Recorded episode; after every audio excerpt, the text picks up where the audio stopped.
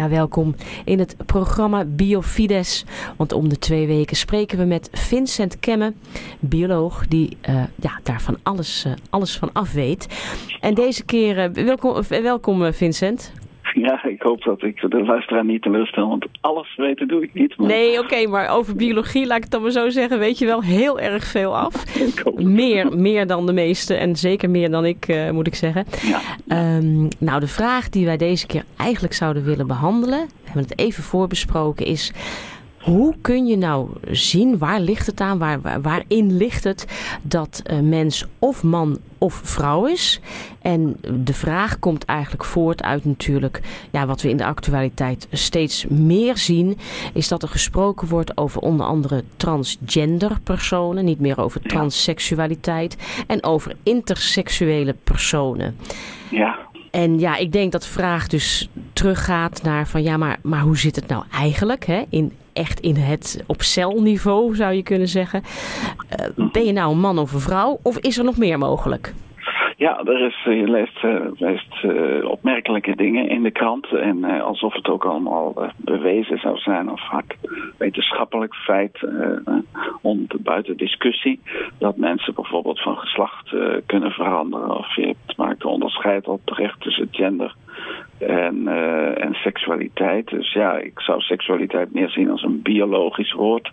Waarbij seks uh, betekent eigenlijk gescheiden geslachten. Hè. Dus, dus in, dat woord zit verpakt dat in de biologie echt wel degelijk sprake is van, van twee ge, ge, gescheiden geslachten. Dus echt fundamenteel anders. En dat is ook natuurlijk onze beleving hè, in, in de sport of waar dan ook. dat, dat man en vrouw echt, uh, maar niet alleen de mensen, ook de hoge diersoorten, zelfs de hoge planten.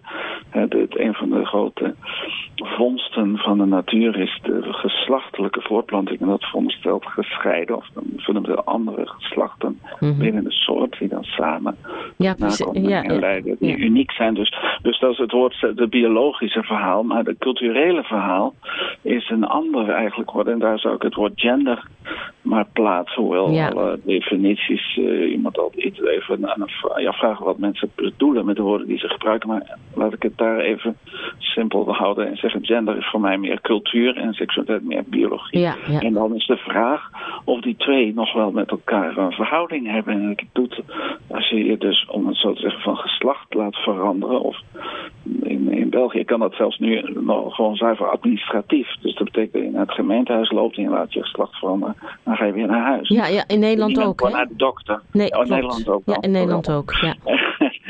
Vraag is natuurlijk, uh, zelfs al zou je laten opereren of behandelen met hormonen enzovoort, dan de vraag is dus of je daar fundamenteel uh, van het andere geslacht wordt. En ja. ik als bioloog moet de mensen teleurstellen op dat punt. Want uh, ja, elk van de miljarden cellen die je in je lichaam hebt, op de rode bloedcellen, dan hebben ze allemaal een celkern. En in die celkern zit het genetisch materiaal. En in dat genetisch materiaal zit er een chromosomenpaar dat het zij mannelijk, uh, het zij vrouwelijk is. XX voor het vrouwelijke of XY voor het mannelijke. Dus zelfs in je haar of in je levercellen of in je, zelf in je huid ben je mannelijk of vrouwelijk. En dat is het dan ook niet zo vreemd dat het hele fysiologie, dus de, de, dus de werking van het lichaam en de bouw natuurlijk, niet alleen, uh, het verschil beperkt zich niet tot de geslachtdelen, dat weten we allemaal.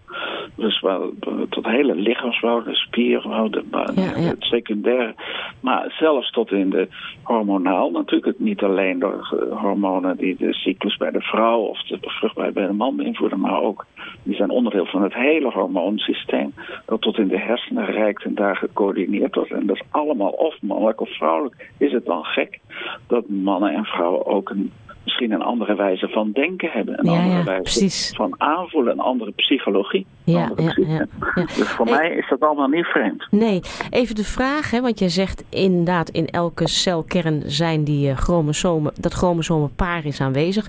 Ja, hoe, uh, misschien een gekke vraag, maar hoe komt, hoe komt dat daar? Wie bepaalt, wa waardoor wordt bepaald welk chromosomenpaar daar dan zit? Ja, dat begint, begint natuurlijk bij de bevruchting van een, van een eicel in de baarmoeder, of in de eileider moet ik eigenlijk zeggen, in de schoot van een moeder, waar dus uh, een vrouwelijke en een mannelijke geslachtscel bij elkaar komen, zich versmelten. En het uh, bijzondere van die geslachtscel is, die zijn een uitzondering op de regel uh, van man en vrouw. De geslachtscellen zijn maar half, hebben maar het halve genetische pakket, wat de andere, vol andere cellen in het lichaam hebben het dubbele pakket dat ze dan weer hebben van vader en moeder. Van de, daarboven, in de generatie daarboven. Dus voor de, voor de samensmelting is er dus maar een half, uh, wat je zegt, genetisch pakket aanwezig.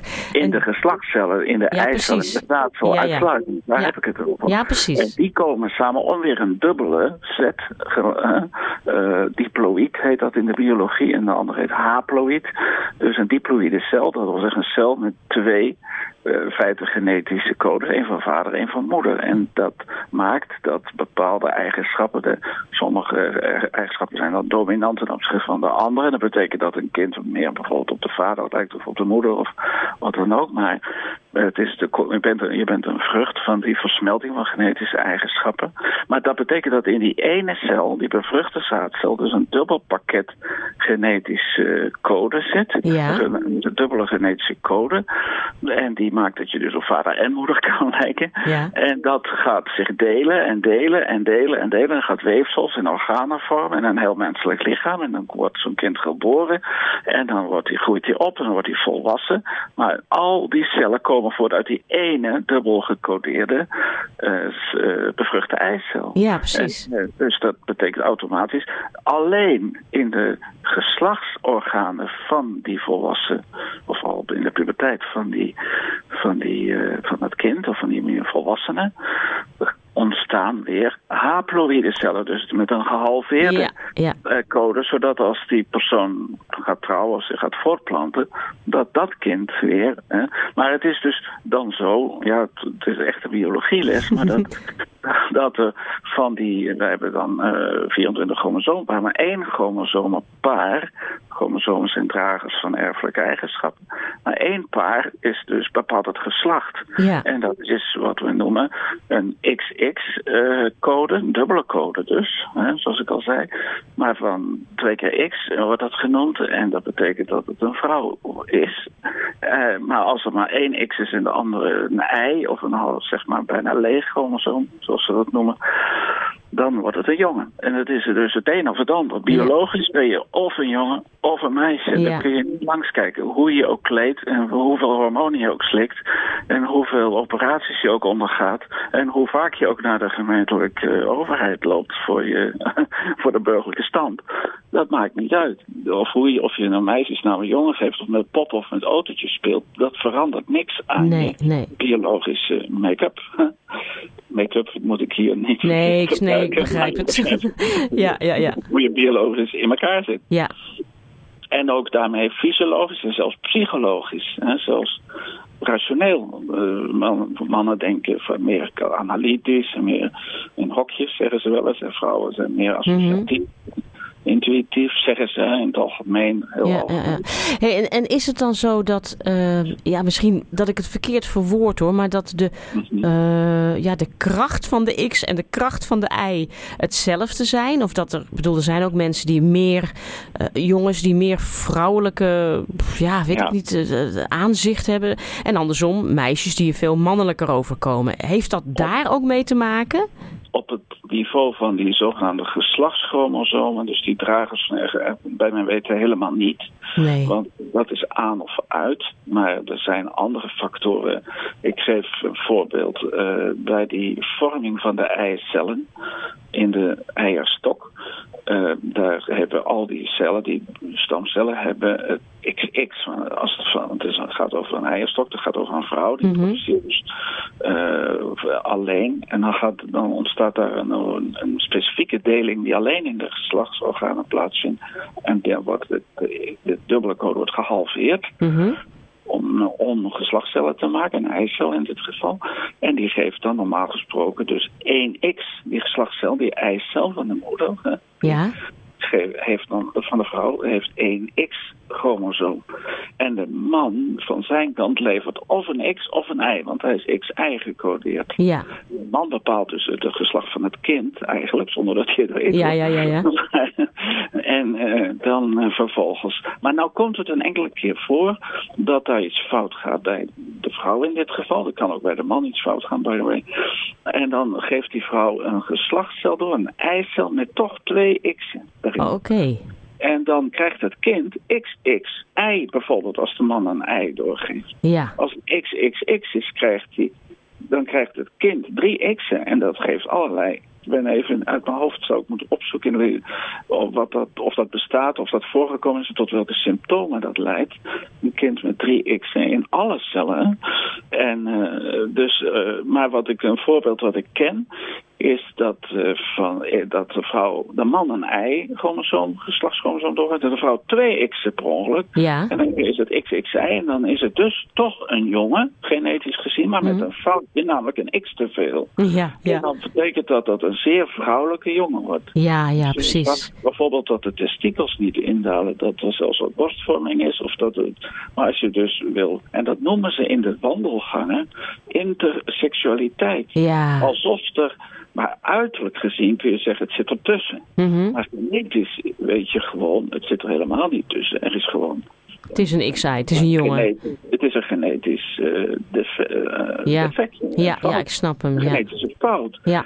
En dat is dus eh, niet natuurlijk. Dat is eh, net zo goed als eh, een, een trisomie 21. hè. Ja, tuurlijk. drie- Ja, ja, ja. Van nummertje, drie, van nummertje 21 Ja. pas 26. En dat heet Down-syndroom. Down-syndroom, Dus ja. Ze hebben die kinderen lief. Ze worden tegenwoordig gewoon geaborteerd. Het is een schande, vind ik. Maar ook puur uit humane overweging, hoef ik niet katholiek voor te zijn. Maar eh, dat, dus dan zouden mensen, ik heb niet mogen bestaan of zo. Maar eh, hoe het ook zij, het blijft natuurlijk wel een genetische fout. Ja, ik snap hem, ja. Eh, daar, eh, niet sentimenteel over doen. Het is natuurlijk een foutje in het ingewikkelde proces van de celdeling, zoals we het eh, noemen. Ja, ja, ja, ja. oké. Nou, ik, ja, ik vind het zelf eh, heel verhelderend. Het zit nog ergens wel ver weg van de, bu- de biologieles. Maar het is. En dan misschien nog als laatste vraagje. Ik kan niet al te lang op ingaan. Misschien is het antwoord gewoon nee. Ehm, kan, het, kan het op een of andere manier beïnvloed worden? Dus die, die vorming, eh, zeg maar, van uiteindelijk de, bij de samensmelting.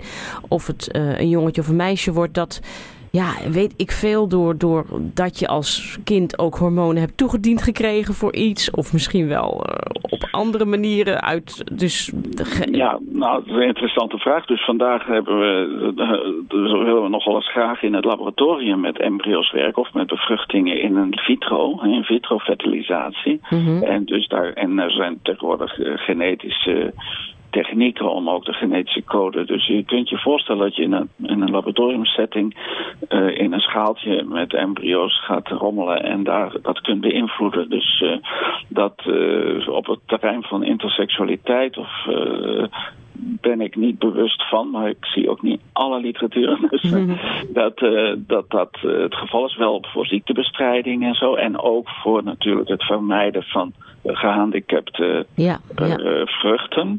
Maar met, of met een hoge kans op bepaalde ziekten. Ik vind dat ethisch dus verwerpelijk. Want Mhm. je gaat dus eh, buiten de baarmoeder bevruchten. En dan maakt de mens tot een, soort ja, proefobject. En, en, en selecteert. Eugenetica is het in feite. Maar eh, dat nog daarvan afgezien, als het in de natuurlijke context van een eh, man-vrouw relatie bevruchting plaatsvindt, ja, daar, dan is het, dan weet je niet wat er de exacte genetische inhoud is van de zaadcel of de eicel.